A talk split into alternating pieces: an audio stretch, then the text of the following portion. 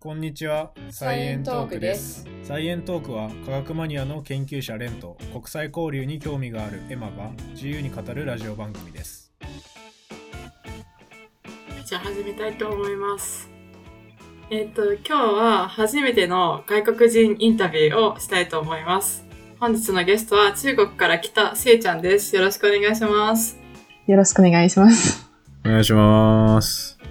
今日はせいちゃんが、まあ、なんで日本に来たのかとか、まあ、日本で働いていて思うこととか、あの、外から見た日本人の印象とか、まあ、そういうジェネラルなことについて、ちょっといろいろインタビューしていきたいと思います。はい、めっちゃ緊張してきました。お願いします。お願いします。じゃあ、まずはじめに自己紹介お願いします。軽く。オッケー、わかりました。えっ、と、あの、今と同じ大学を出て、今同じ会社を勤めて、あの、昔、直、直前まで同じマンションに住んでいたせいです。えっと、まあ、大学生時代、大学院時代も今と、うんめっちゃ近いところに住んでて、なんか、なんか縁があるなと思っているところです。ね。で、今日なんか、もし、あの、インタビューさせていただくことで結構デビューさせることでめっちゃ今、あの、嬉しいなっていう緊張したなと思っています。よろしくお願いします。お願いします。めっちゃ日本語うまいよね。え、そんなことないですよ。そんな優しいことをさらず。秘書のお姉さんに死ぬほど。いや、もうそ、そ そのリアクションがペラペラなんだよね。そうそうそう。リアクションがペラペラペラ、ペラペラで、そんなことないよっていうのが。そうそう。若干なんかもう日本人感出てる。めっちゃ指摘されるんですよ。なんか、なんかが多いとか、えっ、と、あのが多いとか。いや、それは私たちも同じだよね。そうそう。もう俺らも全く一緒だから。特にラジオしてると、めちゃくちゃ気になるよね。後で自分の撮った声を聞くと、めっちゃなんかって言ってるやんってなるよね。うーん。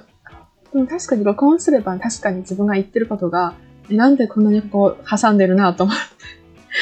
なそうそう。でもラジオ聞くと全然自然ですし、なんかその、つつつりもすごくいいなと思って。今日申し訳ないかもしれないです。それは必死に編集しているからかもしれない。お疲れ様。えー、えっと、じゃあ、一つ目の質問。おうどうぞ。なんで日本に来たんですか？えー、えーなんかこれ結構何、ゆうは何しに日本へっていうような質問だよね。なんか、そう、ゆうは何しに日本に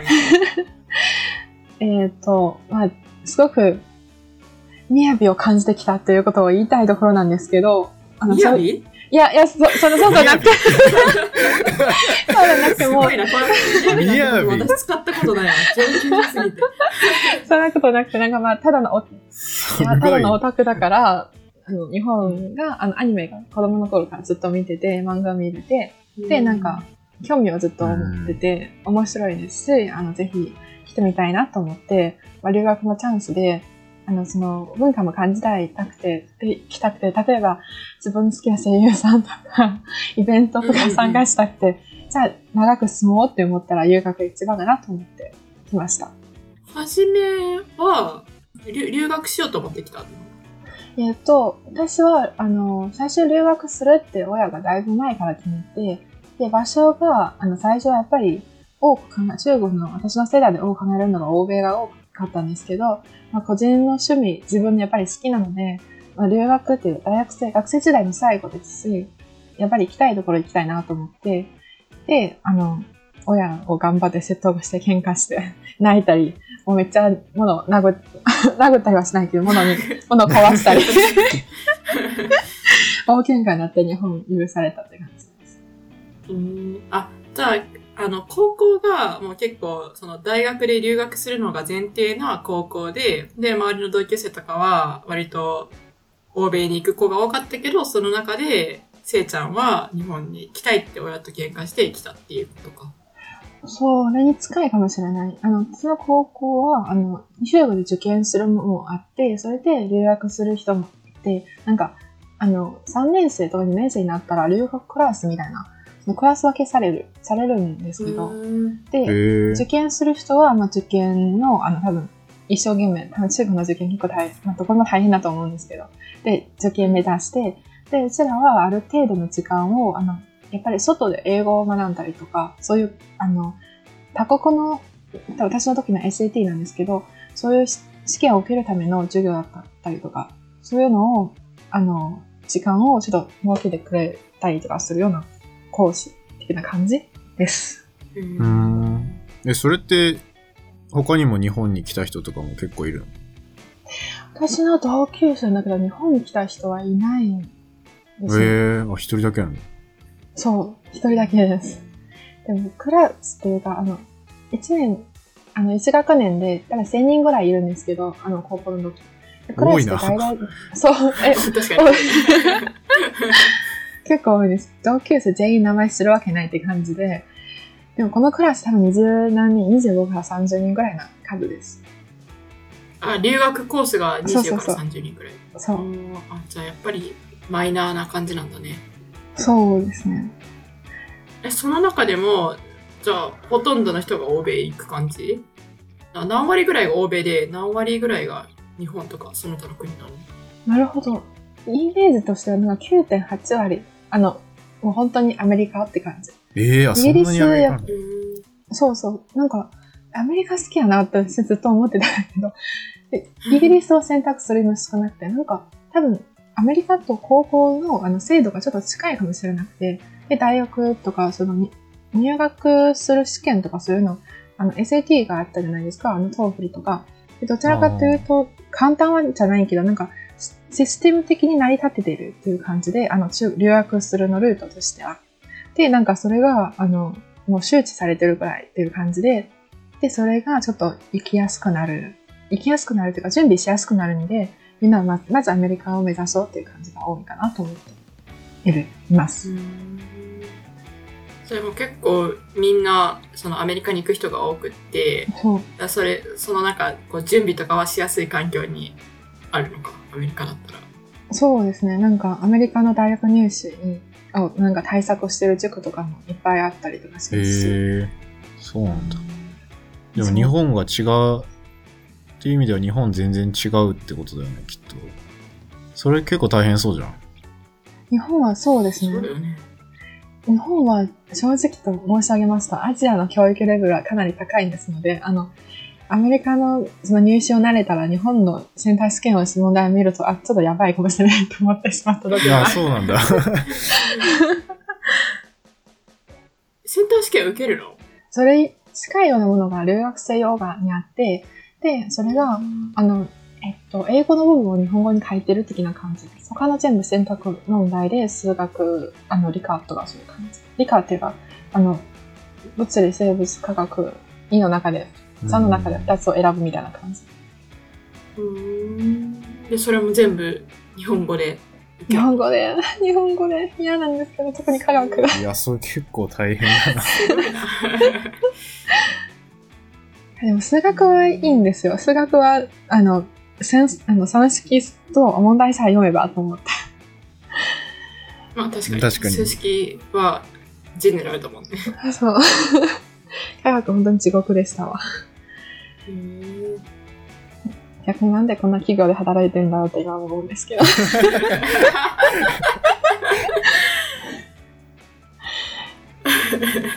げえな。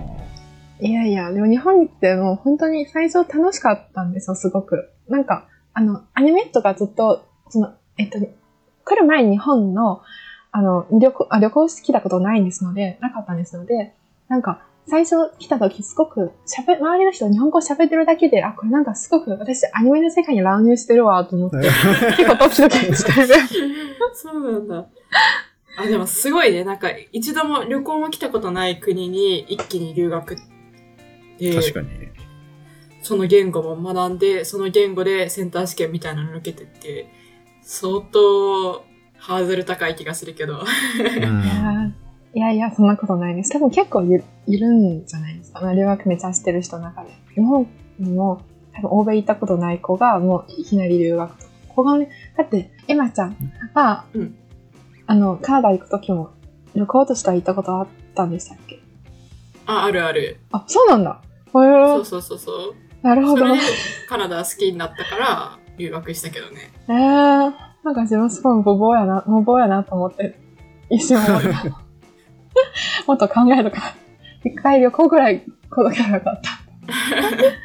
まあでも全然何も不自由ないんですので、日本は。すごく過ごしやすくて。そっかそっか。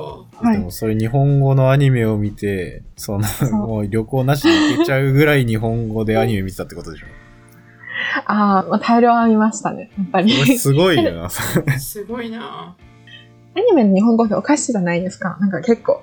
あの、おかしい。普段、普段喋ること普段あんまが、使わない。そうそう、使わない言葉ばっかりで、それ最初使おうとしたら、ちょっと変、なんか発音がおかしいか、内容がおかしいか、変な顔見られ、されて、なんか、それから、その後にやっぱり、大学に入ってからやっぱり、周りの人が普通の日本語を喋ってくるんですので、あー、と思って、なるほど。え、例えばどんなアニメの言葉使ったの？えーっと、ナルト的な感じあの、ナルトっていう、あジャーニージャンプのアニメが結構うん大昔かもしれないんですけど、あったじゃないですか。その中の主人公がよく使う言葉とか、なんか、今、例えば？例えば、あの、挨拶するオスとか、いきなり、オス？なんかもうは、今言う恥ずかしいな。え、だってナルトって、あれ、エマナルト知ってる？いや、一応知ってるけど、あんまり読んだことはない。ああ、いや、俺もすごいナルト好きだけど、だって主人公の口調、なんとかだってばよ、みたいな感じ。そうそうそう、なんとかあってば。それ、それ、いきなりそれ喋ったら結構びっくりされる。そう。え、それ使ったの？えなそこは、そこまで発音できないんですよ。あの、難しかったんですので、あの、口調まで。あれは当時の私、今の私にとっても結構難しい発音になるかもしれなると思うんで。で、でも結構なんか日常の言葉、挨拶とか、あの、すごく、その、それを、それを真似したら、なんか結構うん普通の一般的な社社会人じゃないですけど、人間が、あの、社会で生きてる人が喋ってる言葉じゃないっていう 思われたりとか、印象が違うって言われたりとかする。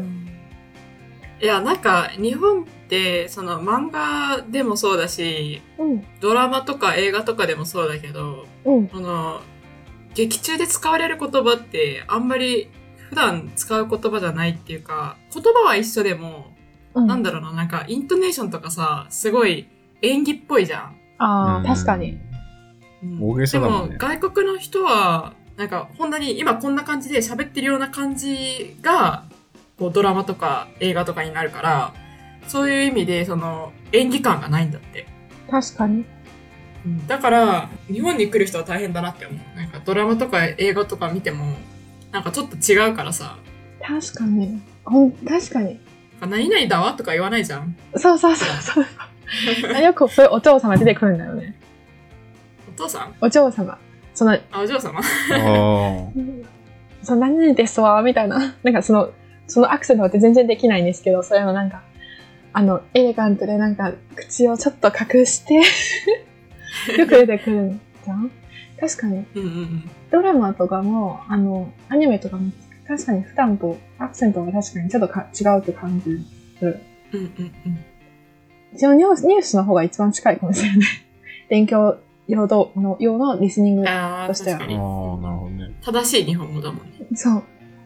あ、その、それニュース以外に、あの、確かに勉強中に言われたのが、あの、アニメとか、あの、僕はドラマと見るよりは、よりは、やっぱり、バラエティ番組とか見た方がいいって言われた。ああ、確かに。バラエティは普段使うような言葉は確かに使ってるかもな。そう。それとなんか、結構早口の人が多くて、きっと中、懲戒練習になるわって言われた。うーん。なるほどね。確かに。そう、でも、笑いポイントが難しいなと思って、今でも。なんか、なんでみんなそんなに笑ってるんだろうと、ちょっと。確かに、笑いポイントはなんか日本国内でもちょっと違う気がする。関西と関東とかでもあ違くない？確かに。なんか、日本で、まあうん割と、せいちゃんは長く過ごしてるじゃん。今何年目だっけ？今、8年目かな ?8 年目。長いね。長い。長いにして申し訳ない。日本語が怪しい。いやいやいやいや、うまいから。え、なんか、やっぱり、うんあの、8年間日本にいて、うん考え方が変わったりとかした、考え方が変わったりとか、うーん、した。めっちゃ繊細になったわと思って。繊細？うん。なんか、うん繊細っていうか、うんいろんな考え方ができるようになったっていうか、なんか、私昔どうでもいいと思ってることとかが、あの、それが、あの、どうでもよくないという思ってる人結構いるっていうことが分かったりとかして、で、結構なるほどとか、あの、やっぱり人の物事をする前に人の気持ちを考えるようになったっていうところがあるかなと思って。で、で、あの、結構日本人思いやりあるっていう感じがするんで、なんか結構そういうの、世界的に繊細な国も、うちも思ってるし、なんか、うん、その環境にに連れられてちょっと繊細になったかもしれない。うん。うんなるほどね。繊細か。まあ確かに結構気遣いで成り立ってるところあるもんね。そうそうそう、そう。あの、サービス業、特に多分旅行、観光客が一番わかると思う。なんか、ここまでしてくれるっていう最初のみんな驚くと思確かに、サービス業は結構差が出やすいよね。う。そえ、普段の、う。うん。あの、友達とかとのやりとりでもそういう差って感じる？やっぱり。感じる。めっちゃ感じる。なんか、あの、なん、なんですよ。なんか、気遣いしてくれる感じがすごくある。いろいろ。あの、なんかやっぱり、多分うち大雑把すぎるかもしれなくて。で、なんか、まあ、例えば、まあ、高校生くらい友達と遊びに行くってことことは、あの、もし約束して、だいたい、まあ、明日昼ぐらいでいいかなっていう、あの、で、なんかとりあえずどこで会うみたいな感じがほとんどで、で大学に入ってから、あの、やっぱり何時、ちゃんとした待ち合わせ時間で、あの、まあ、前の予定とか、後の予定とか、まあ、都合がつかない人、まあ、それでいい人もいるんですけど、それで行かない人も行ったりとか。で、それと場所も、あの、なんていうか、あのちゃんと考えるようになった。あの、その、とうんいきなりとかじゃなくて。で、結構そういうのあったりして、で、なんか人の気持ちがわかるようになったっていうか、変な言い方かもしれないけど。なんか他人の都合を考えるようになった。なんか昔みんなそんな考えてなかったかもしれない。あの、高校生頃。多分自分があまりにも、まあ人によるかもしれないんですけど。うんそれってあれから、なんか、日本に来たから変わったのか、それともその、大人になったから、そういうのが見えるようになったのか、どっちなんだろう。わかんない。なんかうち大人になってからずっと日本、ああ、そうだよね。そう、なんか、うーん、そうだね。でもどっちかっていうと、例えば、うーん、うん、それは確かにちょっとわかんない。両方かもしれない。やっぱり日本の環境って結構、あの、周りに、周りのことを考える環境がお、考える人が多くて、で、それの影響もあって、やっぱり大人になってちゃんとしなきゃっていうところもあって、ちょっと成長したなと思った。まあまあ、確かに。さっきの待ち合わせの話とかもさ、なんか国によってさ、うん。なんか何分前に待ち合わせ時間に来るのが違うみたいなあ結構あるじゃん。うんえ、中、中国人ってどれぐらいうん。なんだろう？って思った。なるほど。うちらはひ、あ、私の場合は人によるんだけど、あの、中国人はなんか大体の時間を言っていて、その、例えばにあの、30分前からずっと、あの、送るかもしれへんから、コミュニケーション取りながら、今家出たとかそういうの言ったりとかする。で、ああ、ーななるほど。そう、それで時間をなんとか合わせるみたいな感じ。私の場合は。ああ。まあ、日本人ではそういう人いるけど。ああ、いるね、いるね。割と近いんじゃない？え？割と近いんかな？いや、いや、なんか日本でも、なんかさ、あイタリア人が絶対遅刻するみたいな、そういうのあるじゃん。確かに。ーああ、よく、ー。そういう意味では確かにアジア人だから違そう、かもしれない。構近いのかもね、アジアで。そう。とめっちゃ遅刻して何とも思わない人も結構いるんだから、なんか、大体嫌われるけど、その連絡とりあえずつけば、とりあえずなんとかなるっていうことがある。なんか、い2時間おあの遅れて温泉普通だったらさすがに誰でも怒るかなと思う。で一言さえ言っとけば、なんとなくって感じかな。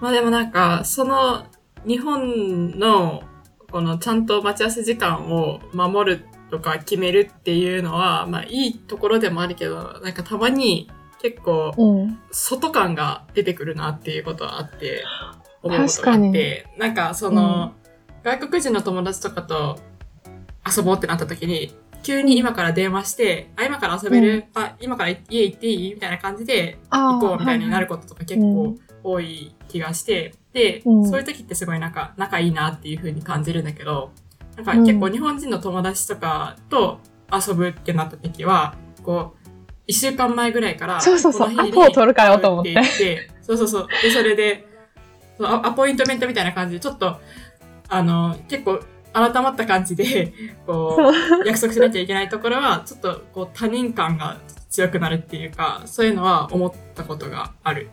だから、いい部分でもあり、悪い部分でもあるのかなとは思うけど。確かに、それは、よ、確かにちょっと思う。なんか、距離感って、なんか、いい意味も悪い意味もあるんだよね、多分。うんうん日本の。あでも、でもやっぱり、うち個人的に思うんだけど、大雑把の人が、例えばうちと親世代なんだけど、ちょっとそういう細かいところもいいかもしれない。そういう世代、本当にデリカシーのデーもないぐらいのデリカシーゼロなんだから、ちょっとい、多分そ、そのデリカシーの手がないと思ったら、その、ちょっと親世代の親も必ず絶対そうだろうと思って。で、多分、うん、なんか、ちょっとあった方が、あの、今の子はわかんないんだけど、なんか、あった方がやっぱり、気も、なんか居心地いい人が。多いんじゃないとちょっと思ってた。え、デリカシーがないっていうのは、例えば、どういうところで感じるの？えー神経が、もう、どういうところっていうか、すべてのところにおいて、デリカシーがない。あなんか結構よく聞くのは、その、中国人の人たちは、その、旧正月とかに集まって、親戚と集まるけど、その時に結構、他の人の、あの、状況を直接聞くかも。なんか、結婚しないのとか、あ、そうそう、子供を産まないととか。そう旦那さんの年収いくらとか、結構そういうのを 直接バッて聞いちゃうみたいなああ、そうなんだ。それそう、それめっちゃ嫌なんだけど、なんか、なんか子供を産まない、いつ子供できるの？って聞かれたりとか、私はじゃないんだけど、なんかその、上のお姉さんたちとか、そういうのなんか聞かれた場合が見て、で、子供の時何も思わなかったんだけど、大人大人になったらよく思うと、これ、お前と旦那さんいつセックスするの？って聞いてるんじゃん。あんまりひどくない？ストレだからこれートだな。はひ、そう、ストレートだなって思って。日本人それ気になっても聞かないよね。うーん、なんかそれも繊細だったらどうしようみたいなの結構うん。ありそう。いや、そういうところを学んでほしいわ。親戚たちに。でも私の中国人の友達大体みんなその文句言ってる気がするから、今の、あの、私の友達の世代が親世代になったらちょっとマシになったりするのかな。かもしれない。今の子は多分確かにちょっと、これ嫌がってるんだったら多分他人には、あの、そんなことをしないんだろう。でも、確かに私の世代で、あの、いとこが働いてるところで、なんか絶対周りの年収聞かないとかするのはあったから、多分ちょっと良くなってきたかもしれない。うん。あ、昔は結構聞くのが当たり前だったの？うん、なんかみんなのどれくらいもらってるのが知ってるかもしれない。親、親世代だったら周りの一緒に勤務してる人でも、でも逆の意味で知ったら自分がショックするかもしれないから聞かないかもしれない。うん。わかんない。でも確かにそんなのあんまり個人情報をそんなに探らなくなる、なったっていうのが今の感じがする。特に大都市。うーんなるほど、なるほど。進歩してるなと思いながら。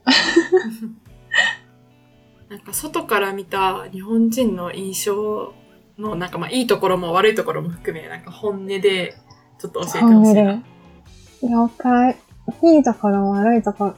なんか、うーん、いいところ、悪いところでもあるんだけど、例えば中国で不自由な方、目とかあの足とか不自由な方が出かけるのが一人で出かけるのはほとんど不可能なことがあって、で、日本に来てすごく思うのが、例えば展示ブロックとか、あの、そういうの、えっと、なんていうか、その階段だけじゃなくて、そのちゃんと、あの、目足が不自由な人も行けるような、なんていうか、あの、その、ゆっくり上がれる、なんていうか、その斜めのあの螺旋階段バリアフリーっス。ロープそうそうそう。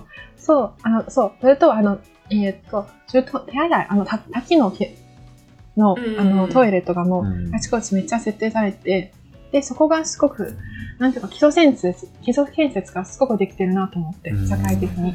やっぱりそういう普通じゃない人、普通じゃないと言い方はおかしいかもしれないけど、何かちょっとあの、トラブルが起こしやすい方が、に対する、すごく思い思いやりがあるかなと思っている。でも、ちょっと矛盾なところが、それも感じていて、例えば、逆に、これ本当に自分が不思議と思って二人に聞きたいんだけど、こんなに日常生活中に、ちょっとあの何かちょっとあの普通の人と違うような人に対する思いやりはあああるのに、やっぱり学校とかのいじめとか結構テレビで、あの、なんていうか、出てくるんじゃん。で、その場合は全然、じゃなんかすごく矛盾を感じるところ。なんか優しいのはずなのになんで受け入れてない、学校では受け入れられないんだろうと思って。逆にその中国ではいじめってないの？なんかいじめって結構もうユニバーサルな問題だと思っ。てたから、なんか国によって違うとかそういう問題じゃなくてもなんかこう、小中高生とかではもうどこでも起きちゃう問題なのかなって思ってた。だから中国ではないのかなってちょっと思ったんだけうん。まあ、中国はある、結構あるんで、で、あの、僕も普通にあってもだい、あの、なんていうか、中国ってさ、そういうのなんか、展示ブロックとかもう最初、最初に、あの、社会建設全体は、あの、その、普通じゃない人の、なんていうか、包容性がほとんどない状態なんですよ。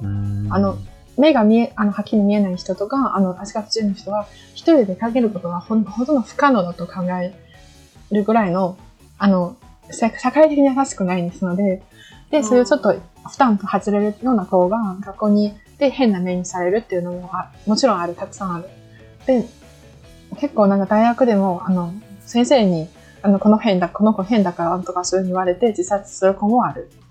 で、でも日本は社会的にすごくいいんだけど、学校がっていう感じが、みんな18、大学に入ったら、一瞬キャラクター変わったこともないんだろうと思って。ど。そう、中結構あるんですよ。小中高、大学まであって、あの、同級生だけに限らず、学校からも先生からもよくある。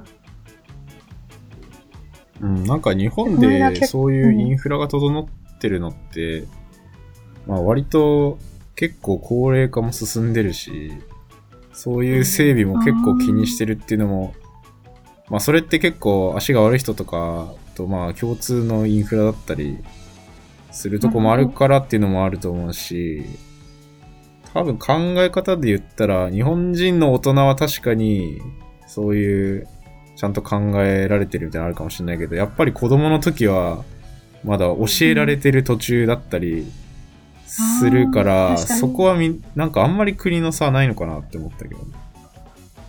そうだね。確かにインフラがたまたま整っているだけで、うんだからって言って、その子供が優しいとは限らない。うん、なんかそこは、うん、大人を見て成長している途中だからっていう感じなのかなっうんて思うけど。なるほど。へえ。なるほど。わかります。なんか、それはちょっと中国学んでほしいな。なんかよくそういうの展示ブロックで大人で普通に駐車してる人結構今でもたくさんいるんで、そういう意味で全然大人になってないな。そういう人たちが。どうなんだろうなんかこういう、どれぐらい国が発展するのかとかと関係あるよね、きっと。なんかうん教育がどんどんもっと整ってとか。結構長い年月かかるような気がするけど、今中国バーって勢いついてるから、これからなのかなっていう気がするよね。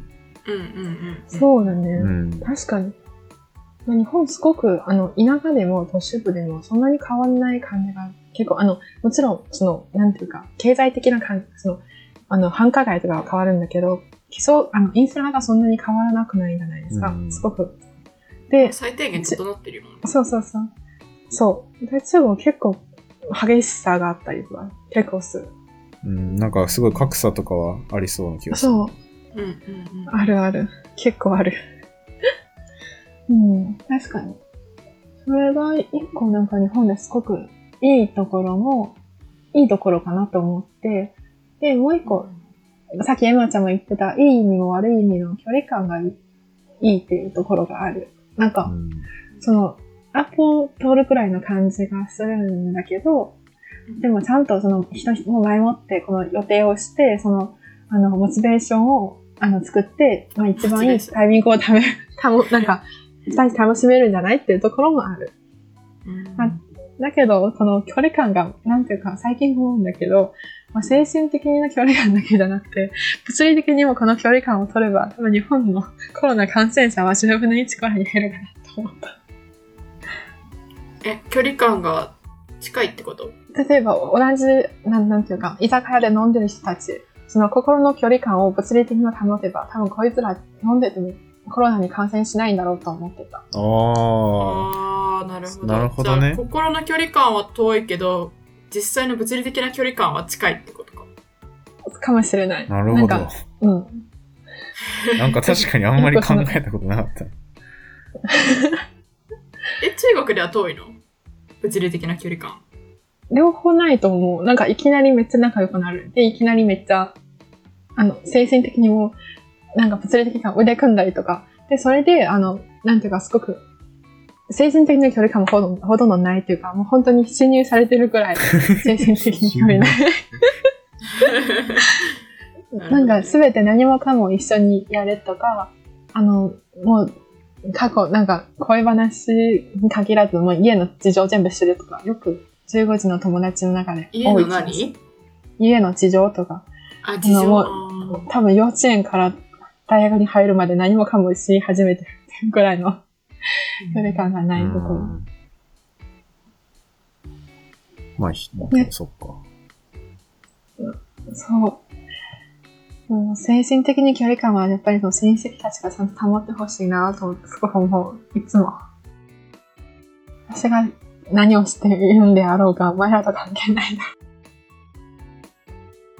なんか今すごく思うのが、日本で就職してよかったと思う。なんか、あ、そうなんだ。うん私が、あの、今、コミュニケーション取ってる中国の会社、あの、同じプロジェクトのパートナーでしてて、してる会社なんだけど、この、私の一緒に、なんていうか、向こうの私の立場の子なんですけど、年もそんなに変わんないと思うんで、よく夜中に10時くらいまで仕事してたりとか、あ土日普通にメールしに来るとか。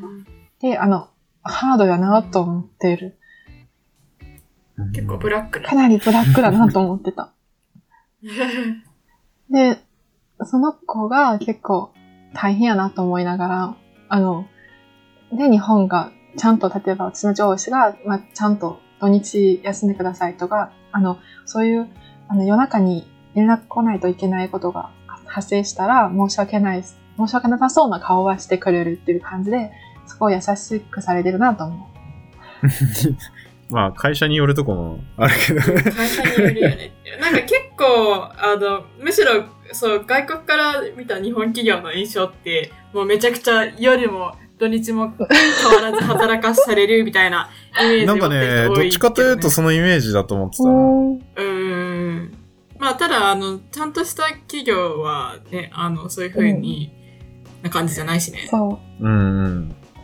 ちなみになんだけど、あの、この、その会社と一緒に、あのは同じプロジェクトやってる間に、えめっちゃ面白い、面白いことがあって、あの、向こうのなんか職場政治がうん、ごちゃごちゃやなとちょっと思ってた。あの、日本で結構、そこら辺、あ私は自分の部署で何もそんなこと感じなくて、誰を落としめようとか、そそんなこと全然なかったりするんだけど、多分みんな忙しいからそんなやってる暇ないと思うけど、向こうは逆にすごく、あの、会社内でこの人嫌いとか、あの、社外でもわかるようなー言い方とかそういうのをしたり、してたりとか、で、その、そうそうそう怖いな。